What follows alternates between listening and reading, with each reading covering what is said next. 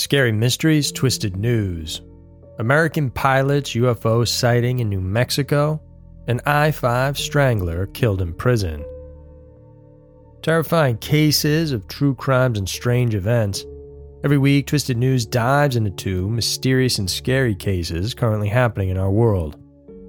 This week, we'll tackle the mysterious case of an American pilot's encounter with otherworldly aircrafts in New Mexico and the shocking news about the death of the I 5 Strangler.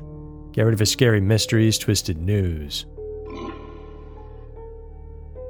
Number 1 American pilots UFO sighting in New Mexico. On February 21st, 2021, American Airlines Flight 2292 was flying en route from Cincinnati over to Phoenix, Arizona. The plane at that time was approximately 37,000 feet over the New Mexico airspace when the bizarre incident occurred.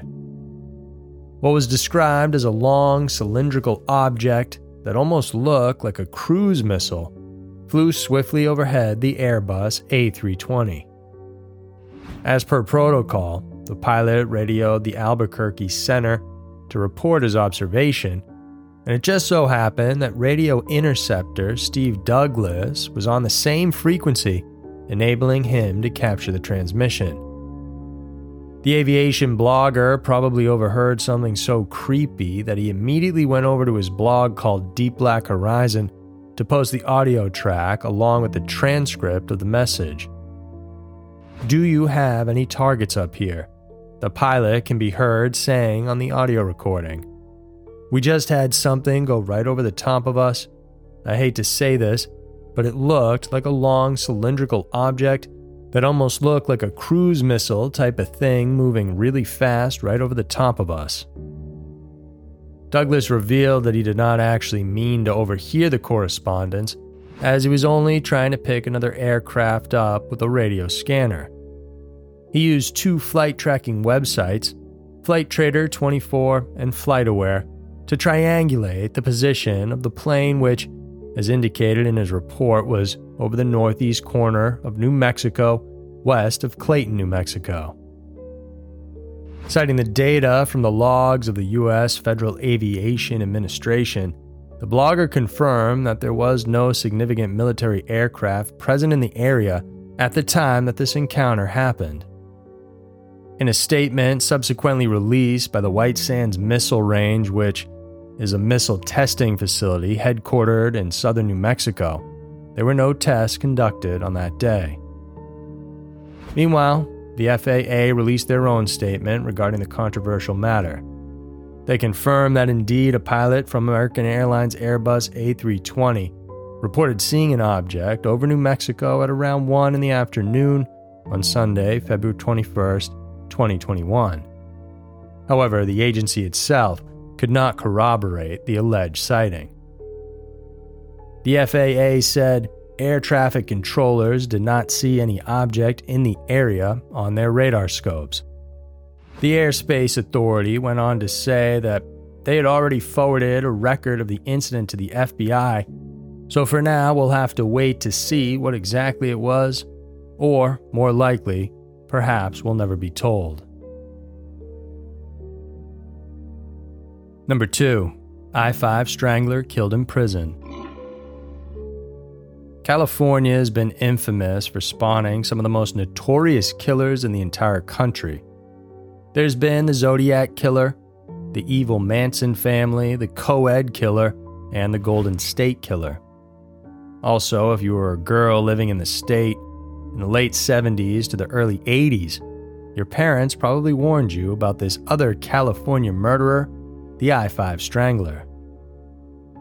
The I 5, or Interstate 5, is a major north to south road that runs from San Diego to Blaine, Washington. The I 5 Strangler was known for preying on sex workers and women who encountered troubles along the road. He would offer his victims roadside assistance before kidnapping them. He would then proceed to violate them and strangle them to death. Records indicate that he raped and murdered at least seven women. After having his fill of violence, He would then leave the bodies of his victims thrown out like trash along the aforementioned highway, hence the nickname. It took years before the perpetrator was finally identified, arrested, and jailed. And just recently, an unexpected incident that could be called poetic justice occurred. But before we get into that, let's meet Roger Kibbe. Born in 1949, Kibbe endured a difficult childhood. At home, he was constantly beaten by his parents. Things were never better at school, as he was always bullied for his stutter. He had his first run in with the law when he was a teenager. He was arrested for petty theft of women's bathing suits and stockings. He would also often be found tying himself up with women's underwear. As an adult, Kibbe was an adrenaline junkie. If not selling furniture, he would often spend his free time skydiving. He eventually settled down in Northern California and got married to a woman who, much like his mother, was domineering. The strangler drew his first blood in September of 1977. He lured a woman named Lou Burleigh into his van. He then drove the 21 year old to a remote place where he assaulted and strangled her before disposing of her body in a nearby riverbed. A missing persons report was filed wherein he was briefly considered to be a suspect. However, no charges were formally brought against him. It then took more than three decades before Burleigh's remains were ever recovered. Ten years went by before Kibbe claimed his next victim. On April 21, 1986, he picked up a sex worker named Laura Heedick. This 21 year old disappeared and was eventually found in September of that year off Interstate 5, southeast of Sacramento. Investigators there found odd sized shapes that had been cut out of the victim's tank top. The same piece of cloth was used to strangle the prostitute to death. On July 3rd of that same year, he abducted his third victim, 29 year old Barbara Scott. Her violated body was found dumped along a stretch of road in Contra Costa County. Twelve days later, 19 year old Stephanie Brown suffered the same bitter fate. Her car was discovered abandoned along I 5 while her body was recovered in a nearby drainage ditch. In August of that year, 26 year old Charmaine Sabra was traveling with her mother when their car broke down.